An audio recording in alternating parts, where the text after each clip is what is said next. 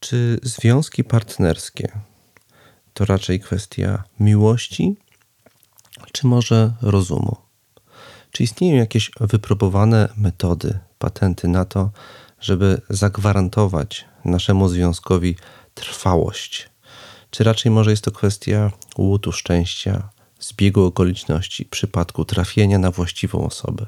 Co w związku leży w mojej mocy, mówiąc po stoicku, a co nie, co jest ode mnie niezależne, jakiego rodzaju działania? I wreszcie ostatnie pytanie: na ile moje szczęście jako osoby pozostającej w relacji zależy naprawdę ode mnie, a na ile od tej drugiej osoby? Na wszystkie te pytania postaram się dzisiaj odpowiedzieć. Zapraszam do kolejnego, szóstego odcinka podcastu ze stoickim spokojem.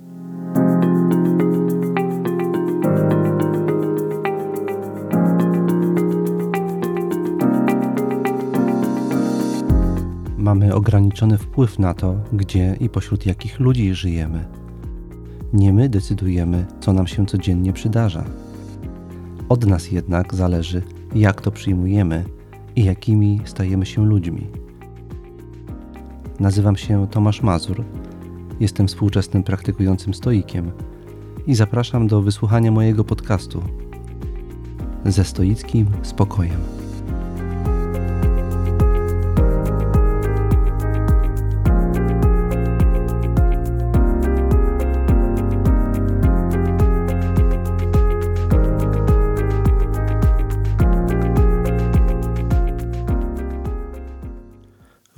Mogą być i są faktycznie źródła trudnych emocji, z jakimi na co dzień borykamy się w naszym życiu. Mogą to być poważne kłopoty zdrowotne. Może to być trudna sytuacja materialna i ogólny brak perspektyw. Mogą to być problemy w realizacji naszych aspiracji zawodowych. Jednak wydaje mi się, że współcześnie jednym z najbardziej poważnych, jeżeli nie głównym źródłem trudnych, silnych emocji, z jakimi na co dzień się borykamy frustracja, rozpacz, zawód, niepokój, lęk. Źródłem tym są relacje interpersonalne, a w szczególności te najintymniejsze e, relacje o charakterze partnerskim. Cierpimy, nierzadko przeżywamy potworne wręcz katusze z tego powodu, że nie umiemy ułożyć sobie życia w związku z drugą bardzo nam bliską osobą. Rozmijamy się w oczekiwaniach, żywimy rozliczne żale, czujemy się z wielu różnych powodów niedocenieni, niezrozumiani. Sami nierzadko nie wiemy, czego chcemy od tej drugiej strony. Dopiero można powiedzieć czasem dowiadujemy się ex post, kiedy nie dostaliśmy tego, czego wydawało nam się, że powinniśmy dostać. Wreszcie bardzo często towarzyszy nam lęk przed odrzuceniem. Boimy się, że nasz partner bądź partnerka przestanie nas kochać, przestanie chcieć być z nami, porzuci nas, zostawi. I z tą perspektywą, z tą świadomością, że to się może wydarzyć, świadomością, którą staramy się od siebie odsuwać, bardzo ciężko nam jest się pogodzić. W efekcie, żeby upewnić się, zaskarbić sobie, zapewnić sobie u partnera wieczną miłość, robimy rzeczy, których potem żałujemy, a które tylko utwierdzają nas w poczuciu nieszczęścia i niespełnienia w związku. Ja praktykuję stoicyzm już od bardzo wielu lat. Od wielu lat prowadzę warsztaty i spotkania stoickie i to jest bardzo częsty motyw spotkań, także pytań i zapytań, które dostaję jako stoik. Motyw radzenia sobie z trudnościami w związkach. Czy istnieje jakiś stoicki na to patent? Całkiem niedawno dostałem po raz kolejny właśnie tego typu zapytanie drogą elektroniczną. Jest to mm, zapytanie od pana Karola, które brzmi następująco. Od dłuższego czasu, cytuję, od dłuższego czasu śledzę waszą aktywność w sieci i filozofię stoicką. Mam konkretne pytanie i szukam pomocy właśnie w tej filozofii. Otóż moja narzeczona kilka miesięcy przed ślubem doszła do wniosku, że musimy zrobić sobie przerwę, że musimy zatęsknić za sobą i wytworzyć uczucie. Jeśli coś się takiego wydarzy, to jest dla nas szansa. Oczywiście wiele czynników, trudnych chwil, ale i codzienności na tą decyzję wpłynęło, moich i jej, w które nie będę się zagłębiał. Ja ją kocham i chcę o nas walczyć. Pytanie moje jest takie: jak zachować spokój i jak znaleźć siły i cierpliwość, aby się do niej nie odezwać, nie nachodzić, aby dać jej ten czas? Jak poradzić sobie z wielkim strachem, który mi teraz towarzyszy przed jej utratą? Koniec cytatu. Ja e, krótko z panem Karolem w tej sprawie korespondowałem i uzyskałem zgodę na to, żeby przytoczyć jego zapytanie w moim podcaście. Mm, co na to mm, filozofia stoicka, co na tego typu problem może powiedzieć stoik?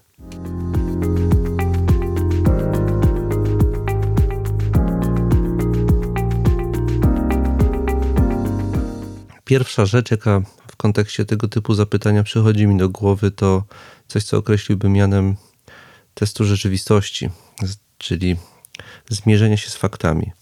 Fakty zaś są takie, że ludzie się rozstają. Jest to dzisiaj zjawisko bardzo powszechne. Bardzo niewiele związków trwa więcej niż 10-20 lat. To jest pierwszy fakt. Ludzie się rozstają, to jest drugi fakt. Nawet w okresie między zaręczynami a ślubem. To też się dość często zdarza. Wreszcie trzeci fakt e, i taki najtrudniejszy do przyjęcia. Jeżeli jedna ze stron w związku mówi, e, że zacytuję, musimy zatęsknić za sobą, e, zrobić sobie przerwę. Jeżeli jedna ze stron coś takiego mówi, to w praktyce zazwyczaj oznacza to koniec związku. Tyle, że nie jest to partnerowi bądź partnerce powiedziane wprost, po to, żeby ochronić jego uczucia, bądź żeby ochronić siebie samą przed wybuchem jego uczuć, bo to bardzo często w takich sytuacjach się zdarza. Jest to rodzaj zabezpieczenia, rozłożenia procesu zrywania w czasie, tak żeby przebiegł on łagodniej. I to jest główny cel tego rodzaju zabiegów. W 90-95% przypadków pary, które zdecydowały się na taki krok, nie wracają do siebie. Takie jest moje doświadczenie. I e, to jest fakt, z którym trzeba się w pierwszej kolejności zmierzyć. Prawda jest taka na temat związków, że jeżeli motywem dominującym związku są emocje, a dzisiaj zazwyczaj tak jest, to znaczy uważamy dzisiaj, że istotą relacji o charakterze partnerskim jest silna więź uczuciowa dwóch osób. To znaczy uważamy, że związek zasadza się, związek, relacja o charakterze partnerskim zasadza się przede wszystkim na silnej więzi uczuciowej dwóch osób. Jeżeli zaś e, ma miejsce taka silna więź uczuciowa, która wiąże, łączy w całość dwa osobne byty ludzkie, to emocje, jakie są w tym procesie, w tej sytuacji generowane, mają taką charakterystyczną dla emocji cechę, że zaburzają nasz ogląd rzeczywistości, naszą ocenę sytuacji, czyli także sposób, w jaki przyjmujemy te fakty, o których mówiłem wcześniej. Przejawia się to przede wszystkim tym, że my nie dopuszczamy do siebie tych faktów. My sądzimy, my uważamy, że u nas to się nie zdarzy, nas to nie dotyczy, nam się to na pewno nie może przydarzyć, bo u nas jest inaczej. Otóż taka perspektywa, że nasz związek rządzi się jakimiś innymi prawami niż wszystkie inne związki, ona jest bardzo charakterystycznym przejawem racjonalizacji. Racjonalizujemy sobie swoje pragnienia. Pragniemy, żeby nasz związek trwał w szczęściu, w harmonii przez długie lata, dając nam poczucie emocjonalnego bezpieczeństwa, i to pragnienie sprawia, że nie chcemy dopuścić do siebie faktów, a fakty są takie, że związki się rozwiązują. Dlatego na zapytanie, które dostałem, które tutaj mm, przytoczyłem, zacytowałem, odpisałem mm, prostą radą w pierwszym, w pierwszym odruchu. Mianowicie, że aby zapewnić sobie spokój, żeby w ogóle spróbować zapewnić sobie spokój, jeżeli to jest możliwe. Bo e, dodam na marginesie, czasami jesteśmy w relacji w taki sposób, jesteśmy tak silnie zaangażowani. Zaangażowane są w relacje tak głębokie pokłady i struktury naszej osobowości, że uzyskanie spokoju w łatwy, prosty sposób jest po prostu całkowicie niemożliwe. E, e, trzeba tutaj po prostu zastosować zasadę, że czas leczy rany. Można tą zasadę obudować, e, wzmocnić różnymi stoickimi praktykami, o których później powiem, które mogą nam w tym trochę pomóc, to znaczy mogą pomóc przyspieszyć ten proces. Tak jak mamy rany, które, żeby się goiły, możemy im pomóc, e, zażywając odpowiednie minerały i witaminy, ale one i tak potrzebują czasu, żeby się zagoić. Podobnie jest tutaj. Ale mm, wracając, już kończąc tą dygresję, wracając do mojej odpowiedzi, zakładając, że w ogóle uspokojenie się jest tutaj w jakiejś perspektywie możliwe w tej sytuacji, poradziłem jedną rzecz. Trzeba zaakceptować, przedstawić sobie jasno możliwość, że to jest koniec.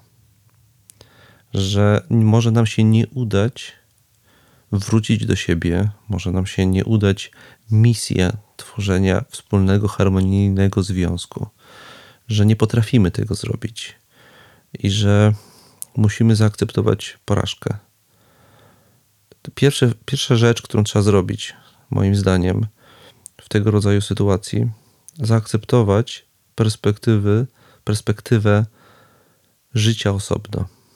Trzeba sobie jasno przedstawić taką perspektywę, zobaczyć siebie bez tej drugiej osoby, zwizualizować to sobie e, i dopuścić do świadomości, że to jest możliwe. Ja, jako osoba, która była w związku, dopuszczam, że ten związek może nie przetrwać próby, w której się znaleźliśmy, trudnego czasu, który przechodzimy. Bez tej przestrzeni, ja widziałem wiele relacji, wiele związków przechodzących trudne, trudne momenty. E, I naj, naj, naj, największą trudnością, największym kłopotem, jaki mamy, to jest pewne kurczowe trzymanie się jedynego możliwego, akceptowanego dla nas rozwiązania.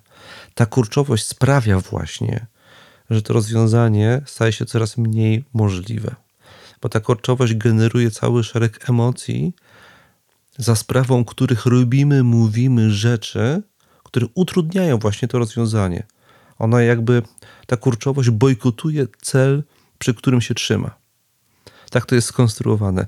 Jeżeli damy sobie dystans, spokój, a ten dystans i spokój możemy sobie dać, możemy go uzyskać tylko zaakceptowawszy perspektywę życia osobno, to właśnie ten spokój paradoksalnie może okazać się ostatnią deską ratunku dla związku. Widziałem takie sytuacje, widziałem pary, które, którym udało się ocalić związek dzięki realnemu skonfrontowaniu się z faktami i realnemu zaakceptowaniu możliwych scenariuszy, gdzie jednym z tych scenariuszy, scenariuszy jest rozstanie się.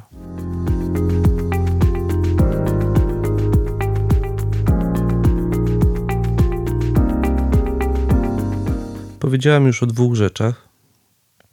Po pierwsze, o skonfrontowaniu się z faktami to jest bardzo użyteczne narzędzie, żeby zobaczyć, że reguły, które rządzą moją relację, są ta, relacją są takie same jak reguły rządzące innymi relacjami. I to, co się innym przydarzyło, i sposób, w jakim się to przydarzyło, dotyczy także mnie i muszę to zobaczyć i zaakceptować. Druga rzecz to właśnie ta akceptacja. Akceptacja, że mój związek może się nie powieść jako projekt wspólny, e, że być może będziemy musieli się rozstać z moim partnerem bądź partnerką. To jest druga rzecz, mm, którą chciałem powiedzieć.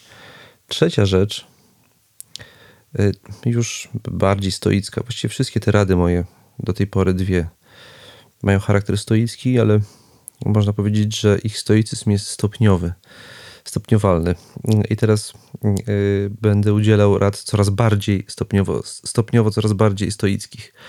No więc ta trzecia rada y, to nawiązanie do modelu szczęścia, do źródła szczęścia. Czytałem u wielu już różnych terapeutów i doradców, psychologów współczesnych, y, że ich zdaniem w ocenie, to, mam na myśli takich terapeutów, którzy pracują z parami, e, ich zdaniem, dość często powtarzanym, tak jak powiedziałem, jest, że człowiek, który nie potrafi być szczęśliwy sam, nie zbuduje szczęśliwego związku. Jest to, to dość często pojawiająca się reguła. Istnieją różne rodzaje związków. Bardzo częstym modelem związku dzisiaj jest y, związek, który Abraham Maslow, taki bardzo znany amerykański psycholog y, z ubiegłego stulecia, określił y, związkiem typu D, gdzie skrót D pochodzi od angielskiego terminu deficiency, czyli brak. Bardzo wiele naszych związków opartych jest na braku, na pewnego rodzaju wybrakowaniu. My wychodzimy bardzo często z dzieciństwa jakoś zasadniczo poturbowani emocjonalnie, to znaczy emocjonalnie wybrakowani. Brakuje nam między innymi uwagi drugiej osoby, którą powinniśmy pierwotnie dostać od rodziców. Brakuje nam uznania, akceptacji, miłości. I z tym brakiem wchodzimy w dorosłe życie, y, próbując go sobie jakoś zapełnić. Mamy, można powiedzieć, emocjonalne dziury. Potrzebujemy drugiej osoby, żeby te dziury zapełnić. Można powiedzieć, że bez tego nie możemy normalnie funkcjonować. Żywimy się uznaniem, miłością i akceptacją drugiej osoby. Potrzebujemy związku nie dlatego, żeby być z drugą osobą, tylko żeby umieć, zacząć umieć być samemu sobą. A więc można powiedzieć, że w tego rodzaju związkach typu D my nawzajem uzupełniamy sobie swoje braki. I te związki są bardzo narażone na rozpad, bo one są, yy, one mają konstrukcję roszczeniową. Można powiedzieć, że obie osoby, partnerzy w tych związkach są swoimi zakładnikami. Jestem z tobą pod warunkiem tego, że ty zaspokajasz moje potrzeby. Jeżeli przestajesz je zaspokajać, to zaczyna być mój problem. Ja się przestaję czuć komfortowo w związkach, nie dostaję tego, co uważam, że powinienem do, powinnam dostawać. Człowiek zaczyna myśleć o rozstaniu się z drugą osobą, dlatego że przestaje być z nią szczęśliwy. Przestaje być z nią szczęśliwy, dlatego że jego warunkiem szczęścia jest otrzymywanie od drugiej osoby czegoś. Dlatego tego rodzaju związki się bardzo często nie udają bo my się zmieniamy, zaczynamy e, inaczej funkcjonować, rozwijamy się przede wszystkim. W związkach partnerskich jest nieuchronne to, że ten rozwój następuje nierównomiernie i w sposób nieuchronny e, w pewnym momencie przestajemy dostawać od partnera dokładnie to, co dostawaliśmy wcześniej i co sądzimy, że cały czas powinniśmy dostawać. Tymczasem zdaniem Abrahama Maslowa gwarancją stabilności związków jest drugi model, którym on pisze. Model związku typu B, gdzie słowo B jest, gdzie litera B jest skrótem od słowa being, które można w tym kontekście tłumaczyć jako pełnia, a to znaczy po prostu bycie. Osoba w tego rodzaju związków, obie osoby w tego rodzaju związku uzależniają swoje szczęście nie od siebie nawzajem, tylko od tego, jakimi są osobami niezależnie, indywidualnie. Człowiek jest w stanie osiągnąć szczęście, zdaniem Maslowa, bez względu na to, z kim i gdzie jest. Szczęście wypływa z tego, jaki jestem. Związek w tym przypadku nie polega na braniu od siebie czegoś, czego nie mam, bo ja nie mam niczego, co jest niezbędne mi do szczęścia nie brakuje mi niczego, co jest mi niezbędne do szczęścia. Wszystko, co jest niezbędne do szczęścia, mam w sobie. Wystarczy, że będę siebie akceptował i robił to, co uważam za ważne i słuszne w życiu. To są dwa podstawowe mm, warunki poczucia spełnienia i szczęśliwości. Nie potrzebuję drugiej osoby, która by mnie podziwiała i akceptowała i kochała bezwarunkowo. To jest ten typ miłości, który, daje, który dają rodzice, albo który ja sobie sam mogę wypracować w kontakcie ze sobą, z rzeczywistością. Tego, te, ten typ związku opiera się na wzajemnym dawaniu. Ja jestem z partnerką, bo my się wzajemnie sobie dajemy to, co mamy i realizujemy razem w porozumieniu pewne wspólne życiowe cele o nazwie dzieci, mm, o nazwie gospodarstwo. Y, możemy także realizować wspólne wartości, bo możemy mieć wspólne pasje. W tym sensie jesteśmy partnerami. Mamy czas dla siebie, mamy dużo przestrzeni sobie, możemy dawać sobie dużo przestrzeni, nie musimy się kontrolować, a także od siebie nie oczekujemy dokładnie tego wsparcia, które jest niezbędne, żeby być harmonijnym i szczęśliwym człowiekiem, bo to wsparcie każdy człowiek może dać sobie wyłącznie sam. Nie ma prawa oczekiwać tego od drugiej osoby poza rodzicem. E, I to dotyczy okresu życia, który dla większości z nas już dawno się skończył.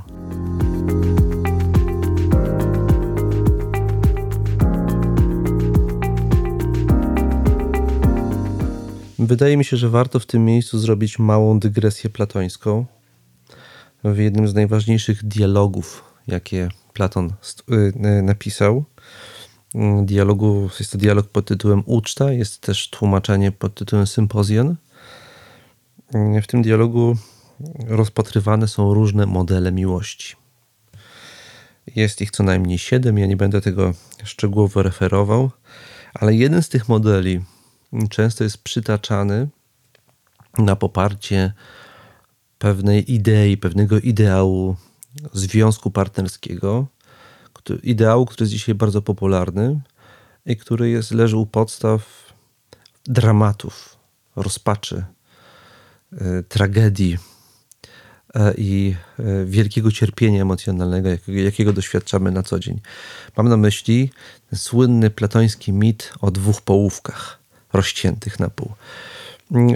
Przypomnę może, że uczta jest skonstruowana w ten sposób, że grupa no, greckich arystokratów celebruje zwycięstwo jednego z nich w zawodach tragi tragedii, Dionizjach. E, to właśnie gospodarz Agaton odebrał laury poprzedniego dnia i na drugi dzień oni wszyscy się spotykają, żeby to celebrować.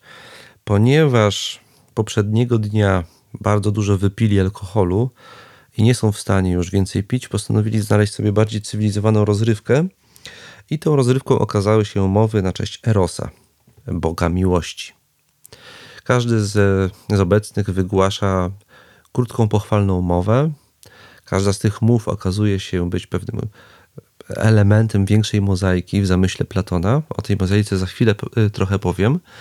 W każdym razie jedna z tych mów, której autorem jest Arystofanes, słynny grecki komediopisarz, jedna z tych mów właśnie przedstawia taką wizję, e, w której e, człowiek historycznie rzecz biorąc, pierwotnie był istotą o dwóch głowach, czterech nogach i czterech rękach, czterech, ramionach i był nadzwyczaj rezolutną istotą właściwie nie chodził, tylko się toczył. Y, ale też właśnie ten człowiek zapragnął strącić bogów z Olimpu i zająć ich miejsce. To też y, zaczęli budować specjalną drogę na Olimp ci ludzie, żeby się dostać tam i zmierzyć z bogami. Zeus, dowiedziawszy się o tym, bardzo się zagniewał i żeby ukrócić rezolutność rasy ludzkiej, postanowił rozciąć wszystkich ludzi na pół. Y, I także teraz mamy dwie nogi, dwie ręce i po jednej głowie. Ponieważ człowiek jest istotą fizyczno-duchową w ujęciu Platona, to rozcięcie dotyczyło nie tylko ciała, ale także dusz. W efekcie czego my nie czujemy się kompletnie, rodzimy się jakby od razu rozcięci na pół i czujemy się kompletnie tylko wtedy, kiedy znajdziemy tą drugą połówkę. A więc można powiedzieć, że nas toczy tęsknota. Rodzimy się stęsknieni i zeznajemy spokoju od tej tęsknoty. Ta tęsknota, ro, ro, oczywiście, której pochodzenia nie znamy, ona jest, jej pochodzenie jest zrazu niejasne dla nas. Czujemy taki dziwny wewnętrzny niepokój. W ten sposób się ta tęsknota objawia.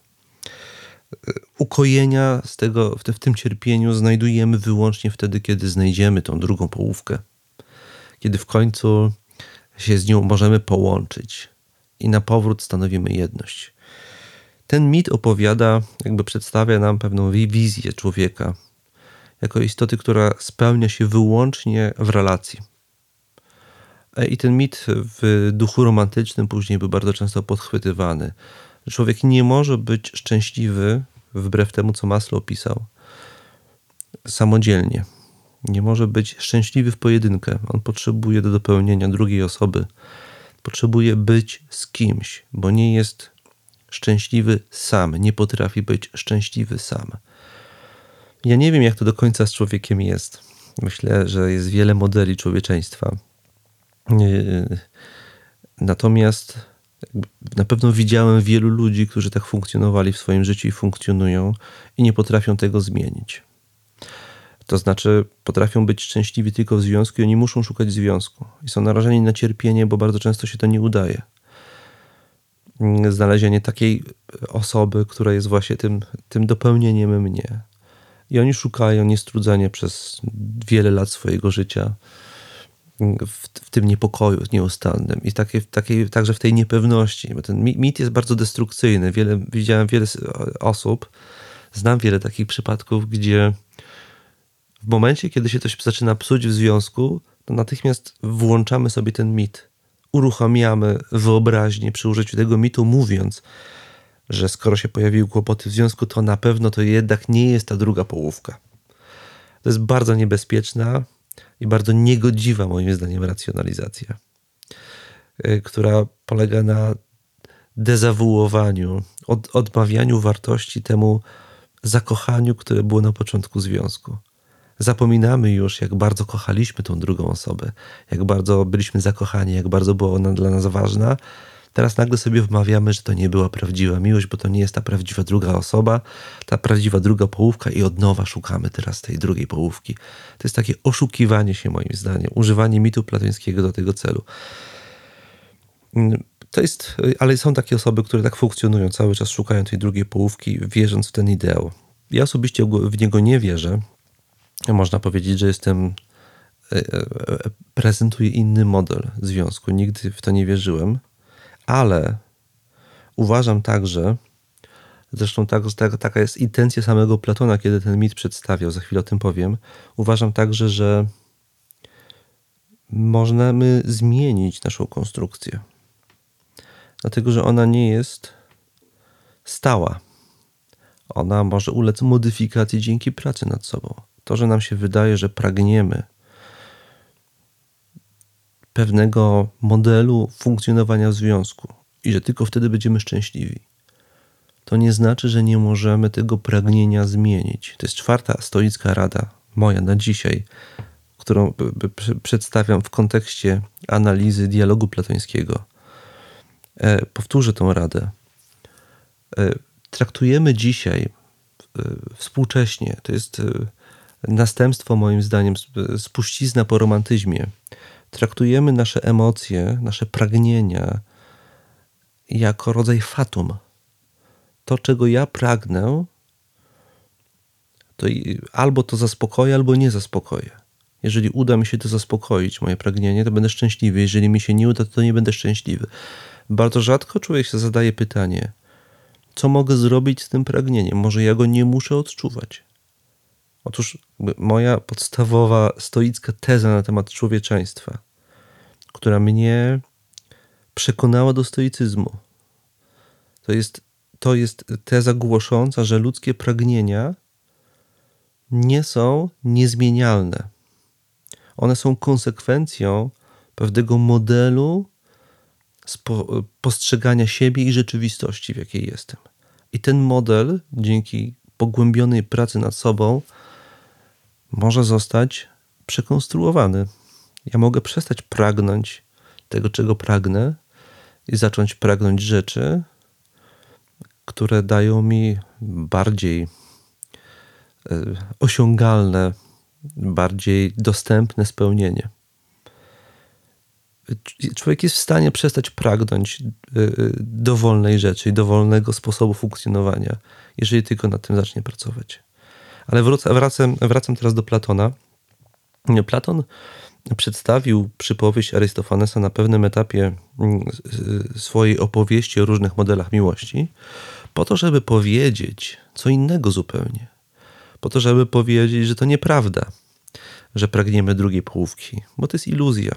Nie ma żadnej drugiej połówki. Jeżeli ktoś doczyta ucztę do końca, zrozumie, że tak zwana platońska miłość, czy przepraszam, platoniczna miłość, nie ma nic wspólnego z Platonem. Platon w ogóle tego ideału nie głosił. Miłość platoniczna to jest iluzja kulturowa, którą sobie wytworzyliśmy, przypisując to Platonowi. To jest pewien, pewien stereotyp.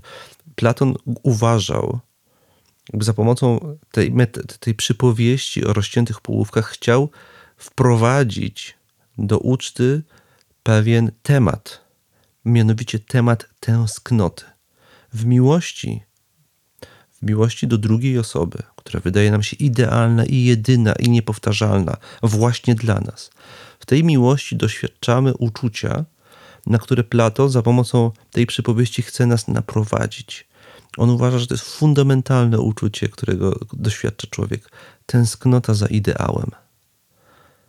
I ta tęsknota jest wyłącznie nakierowana zdaniem Platona, tylko że my na początku tej drogi miłości tego nie wiemy, na ideał, który znajduje się poza rzeczywistością zmysłową i poza rzeczywistością ludzką.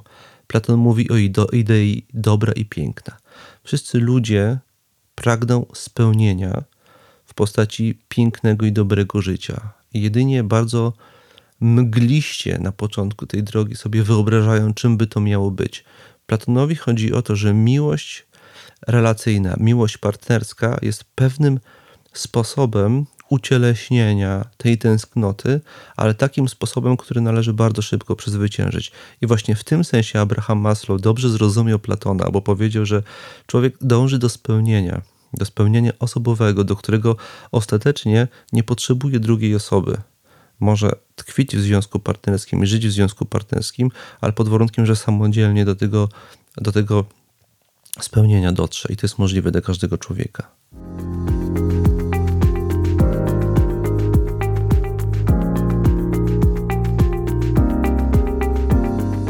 Udzieliłem dzisiaj już czterech e, rad stoickich.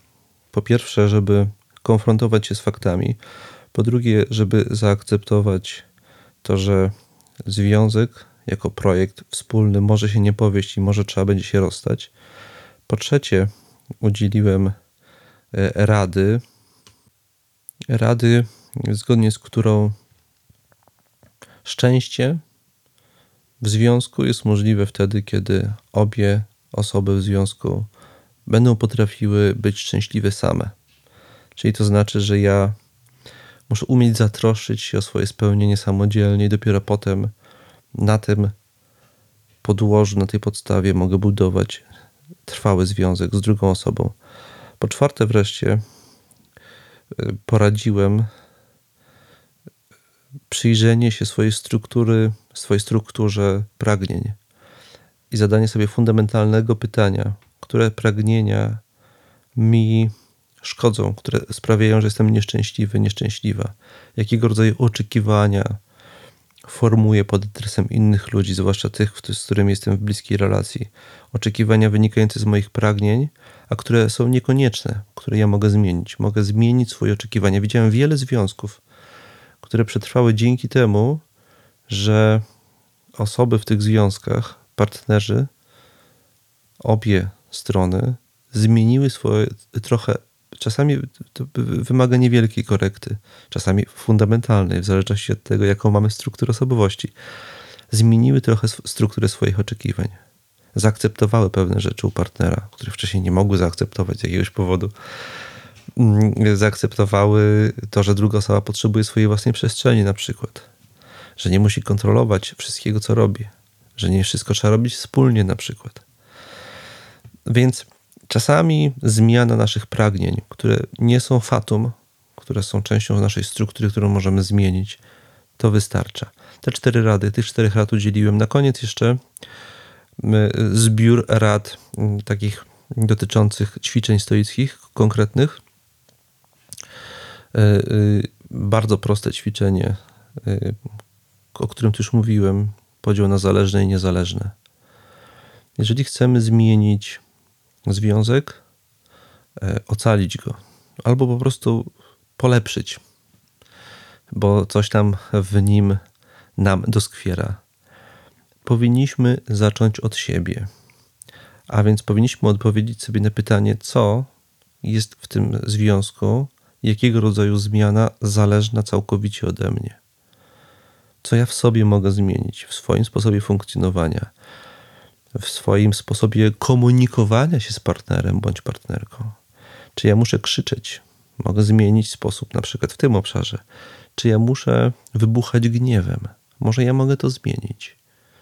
Czy ja muszę reagować radzić sobie ze stresem w pewien sposób, w jaki sobie radzę, co wpływa na moją partnerkę bądź partnera. Może mogę to zmienić.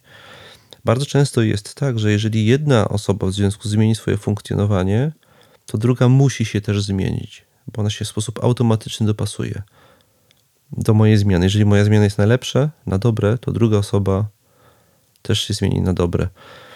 Jest na to e, bardzo duża szansa. Przykład, jeżeli E, moja partnerka nie ufa mi w czymś, a ja frustruję się tym, że ona mi nie ufa, to im bardziej ja się frustruję, tym bardziej ona mi nie ufa.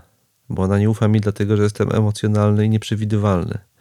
Im bardziej jestem emocjonalny tym, że ona mi nie ufa, z tego powodu, że mi nie ufa, tym bardziej ona mi nie ufa. I to jest sprzężenie zwrotne. Bardzo często jest w różnych obszarach w naszych związkach tego rodzaju sprzężenie zwrotne. Jeżeli ja przestanę się z tego powodu złościć, zaakceptuję to, że ona mi nie ufa, bo zaakceptuję to, że ma prawo mi nie ufać, skoro jestem taki, jaki jestem. Skoro, jeżeli zacznę od siebie, to w efekcie ona może zacząć mi bardziej ufać, ale ja muszę to najpierw zmienić. A więc yy, bardzo często przepisem na sukces związku jest zadanie sobie kluczowego pytania, jakiego rodzaju zmiany zależą ode mnie a następnie wprowadzenie tych zmian. My często y, y, robimy ten błąd przy tej okazji. Y, natknąłem się na to parę razy rozmawiając z różnymi moimi znanymi, znajomymi, znanymi mi praktykującymi stoikami, że jak już zrobimy zmianę u siebie, że na przykład nie, nie unoszę się gniewem, udało mi się w domu nie unosić gniewem, jeżeli zrobimy już tą zmianę i ją przeprowadzimy, to natychmiast oczekujemy, żeby partnerka się dostosowała do tego i też się w określony sposób zachowywała.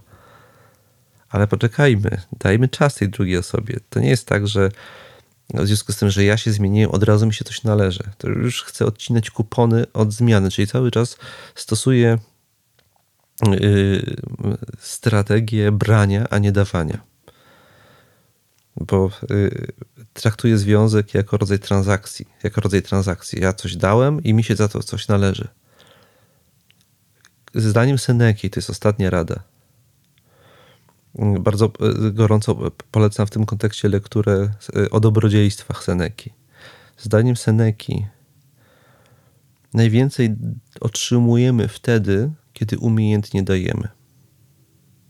To jest nauka stoicka. W związku dobrym spełniam się wtedy, kiedy daję siebie i nie oczekuję niczego w zamian. Seneca mówi: Ktoś, kto oczekuje czegoś w zamian, nie uprawia, nie daje, ale uprawia lichwę. I to jest bardzo bolesne, jeżeli sobie uświadomimy na swój temat, jak często w relacji z bliską osobą uprawiamy lichwę. I to jest właśnie nieuczciwe. Mam nadzieję, że te rady stoickie Y, coś komuś pomogą w jakiś sposób. Jeżeli macie w związku z nimi jakieś pytania, oczywiście bardzo serdecznie zapraszam do pisania na adres y, tego podcastu. Na wszystkie pytania będę się starał, oczywiście w miarę moich możliwości, sukcesywnie odpowiadać. Już teraz dostałem kolejne zapytanie, to zapowiem może przy tej okazji. Prawdopodobnie poświęcę jeden z następnych podcastów właśnie temu tematowi, mianowicie tematowi ćwiczeń logicznych w stoicyzmie. W jaki sposób pomóc sobie wzbogacić i usprawnić swoją praktykę stoicką za pomocą logiki i ćwiczeń logicznych. Jakie ćwiczenia logiczne i jak je stosować, jakie one mają przełożenie na nasze codzienne życie, na usprawnienie naszego funkcjonowania i na podniesienie satysfakcji z codziennego życia. To tym zajmę się podczas jednych z y, moich następnych nagrań. I już teraz bardzo serdecznie do wysłuchania tego nagrania zapraszam. A za dzisiejsze, y, y, za dzisiejsze spotkanie bardzo Tobie dziękuję, bardzo Wam dziękuję. Do usłyszenia.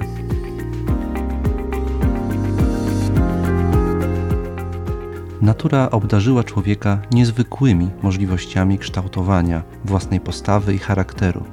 Zamiast cierpieć i złorzeczyć, możemy nauczyć się przyjmować wszystko ze stoickim spokojem i czerpać radość z każdej chwili.